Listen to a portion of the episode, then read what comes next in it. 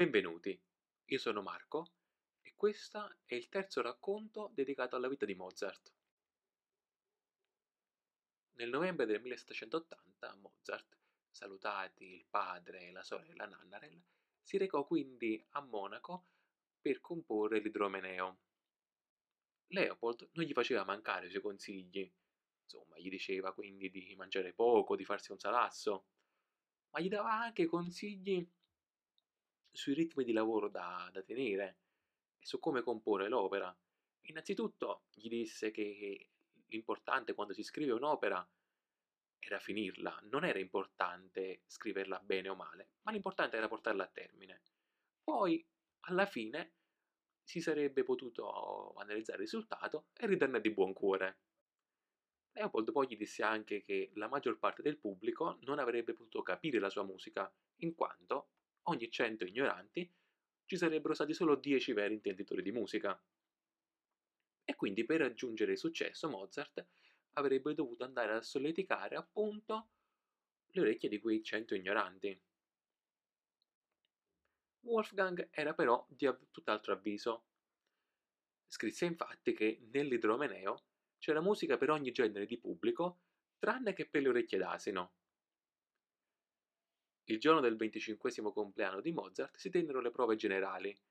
L'opera piacque a tutti i musicisti che la, che la ascoltarono. Tuttavia, non sappiamo in che modo essa fu accolta dalla restante parte del pubblico. Comunque, questa gli valse il guadagno di 450 fiorini. Era una cifra molto importante ed era infatti pari al suo stipendio annuale a Salisburgo. Anche Leopold e Nannarel si erano recati a Monaco per assistere all'idromeneo. Al momento della partenza, però, Leopold portò con sé un, suo, un nuovo giovane, questi sarebbe stato a pensione presso di loro a Salisburgo e avrebbe dovuto studiare musica. Leopold si prefiggeva quindi l'obiettivo di farne il nuovo Mozart. Era ormai conscio del fatto che il figlio stesse prendendo la propria strada e che difficilmente avrebbe fatto ritorno a Salisburgo. Nel frattempo era infatti anche morta l'imperatrice Maria Teresa. Wolfgang aveva ormai intuito il risentimento di questa nei suoi confronti però quando fu chiamato a Vienna da Colloredo non poté esimersi dal portare il lutto. Scrisse infatti al padre di inviargli il suo vestito nero, quello da lutto, di farlo anzi spazzolare, battere e rinfrescare, perché a Vienna avrebbe dovuto piangere insieme con tutti gli altri. Colloredo lo aveva convocato a Vienna così da obbligarlo a mostrare la sua appartenenza alla corte di Salisburgo durante tutto il periodo a Monaco, Mozart aveva infatti continuato a ricevere il proprio stipendio. Appena arrivato a Vienna iniziò a dare concerti ed era apprezzato da tutti. Lo stesso Colorido giovò della presenza del suo musicista migliore. Difatti il vescovo fu invitato da un importante principe russo proprio affinché portasse con sé Mozart. In queste occasioni c'era un rigido cerimoniale da rispettare.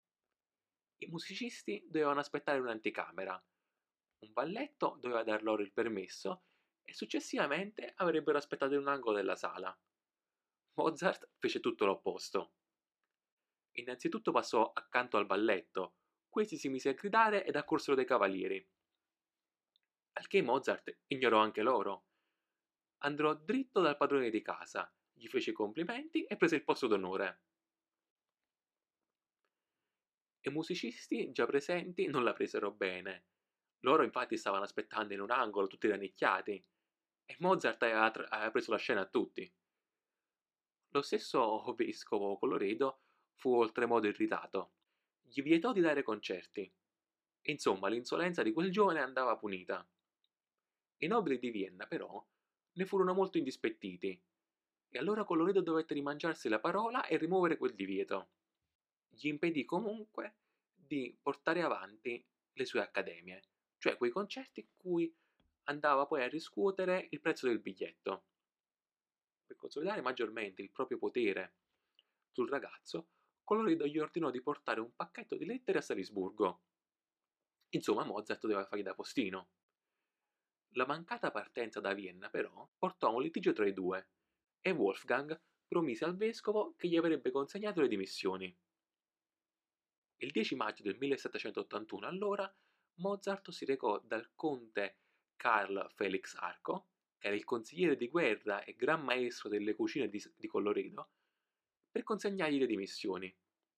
Questi non le accettò. E c'era però un, un problema giuridico. Infatti, secondo la legge, Mozart non poteva rassegnare le proprie dimissioni a meno che queste non venissero accettate. Oppure sarebbe dovuto essere stato licenziato dal suo datore di lavoro.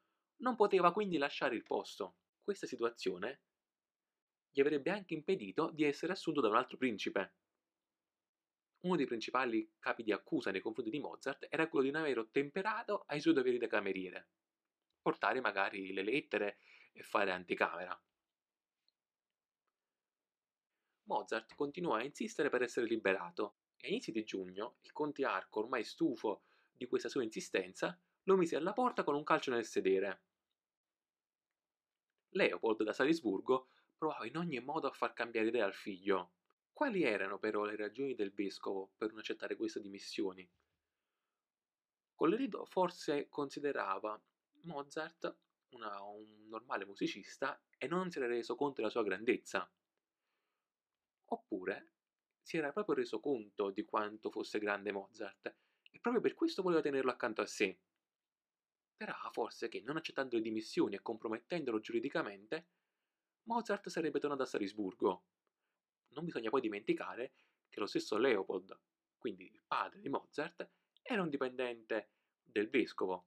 L'idea del vescovo Coloredo eh, era allora anche quella di far cambiare idea a Mozart tenendo in ostaggio il padre. C'è da dire però che la vicenda del calcio forse è stata inventata, non si è sicuri. Potrebbe anche essere stato un espediente di Mozart per mettere il padre di fronte a un fatto compiuto e per aggravare la posizione del vescovo. Leopold, per convincere il ragazzo a tornare a Salisburgo, decise di non inviargli poi i vestiti. Probabilmente potrebbe, questa potrebbe risultare una, una sottigliezza. Insomma, Mozart aveva comunque composto l'idromeneo, aveva guadagnato molto con quell'opera, e però quel denaro l'aveva preso Leopold. Beh, Mozart allora avrebbe potuto dare lezioni. Anche a questa opzione però c'erano delle difficoltà. Mozart si era infatti emancipato dal suo principe vescovo d'estate. E d'estate la maggior parte dei nobili erano in campagna non poteva quindi neanche dare lezioni di piano per raccimolare in fretta del denaro. Fu però la situazione politica ad aiutarlo. L'imperatore Giuseppe II voleva unificare linguisticamente l'impero austriaco e non c'era nulla di meglio che un'opera lirica tedesca. E a Mozart ne fu commissionata una. Oggi noi conosciamo quest'opera come Il ratto del serraglio, l'imperatore avrebbe voluto un'opera semplice che favorisse l'unificazione dell'impero. Mozart invece presentò un'opera raffinata e innovativa. Giuseppe II temeva che le sezioni strumentali potessero oscurare le parti cantate. Leggenda vuole infatti Giuseppe II avrebbe detto troppe note, caro Mozart. E Mozart invece gli avrebbe risposto no, sono proprio quelle giuste se le sezioni strumentali avessero soppiantato la parte cantata, sarebbe venuto meno lo scopo dell'opera. Cioè, come potevano imparare tutti a parlare la stessa lingua se si passava il tempo ad ascoltare solo musica strumentale? Il pubblico comunque apprezzò molto l'opera, che fu replicata diverse volte, e ciò contribuì a rendere molto famoso il nome di Mozart. Ovviamente, e non c'era da aspettarsi diversamente, anche Leopold fu molto freddo da un lato non, non approvava i caratteri rivoluzionari della musica del figlio, dall'altro era successo un evento molto importante nella vita di Mozart che lo aveva infastidito. Mozart si era infatti fidanzato. La ragazza era Constance Weber, della famiglia che lui aveva conosciuto precedentemente nella città di Mannheim.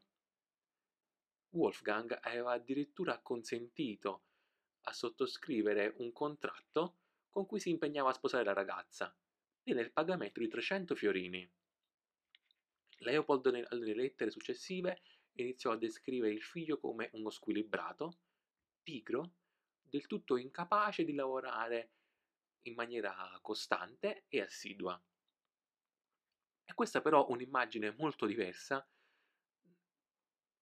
e che non collima con quella del compositore che tramite il ratto del serraglio aveva appena, aveva appena ottenuto il successo e la fama. Mozart quindi sposò Constance e il benestare del padre arrivò solamente, solamente il giorno dopo le nozze. Per capire ancora di più come Mozart all'epoca fosse del tutto innovativo e straordinario, si può riflettere ulteriormente sulla condizione del compositore del Settecento. All'epoca infatti non c'era il diritto d'autore, come abbiamo già detto, e quindi i compositori dovevano produrre tre o quattro opere liriche all'anno al fine di uh, rimanere sulla cresta dell'onda e mantenere la propria, la propria visibilità. Il problema simile a quanto accade oggi. Per mantenere la propria visibilità sui social bisogna pubblicare frequentemente, così da accrescere e non perdere il proprio pubblico. Nel periodo viennese, invece, Mozart compose solamente sette opere liriche in dieci anni, quindi meno di un'opera all'anno. Viene allora da, da chiedersi eh, se, se all'epoca erano gli altri compositori a sbagliarsi a pubblicare tre opere all'anno, e se anche noi oggi non abbiamo capito nulla e stiamo a pubblicare continuamente. La situazione di Mozart era del tutto particolare. Se vogliamo fare riferimento al, a un celebre libro di Seth Godin, potremmo guardare a Mozart come una mucca viola. Di fatto, la sua condizione di compositore era unica e completamente diversa da quella degli altri. Innanzitutto non aveva un incarico fisso presso un principe, quindi non aveva scadenze fisse e frequenti. Questo gli consentiva di non essere soggetto ad un incessantismo di produzione di opere liriche che gli avrebbe reso più difficile aggiungere tanti elementi rivoluzionari. Al tempo stesso, proprio queste sue caratteristiche innovative facevano sì che per lui non ci fossero tantissimi committenti. Da un lato, quindi otteneva grandi successi. Era molto stimato ed era il compositore tedesco più famoso. Dall'altro, a Vienna era solo il settimo compositore tra i più eseguiti dopo italiani e uno spagnolo, Martini Soler. Questi compositori, le cui opere venivano eseguite molto più spesso di quelle di Mozart, sono per oggi molto più trascurati e di nicchia. In ogni caso, Mozart seppe sicuramente adattarsi al libero mercato.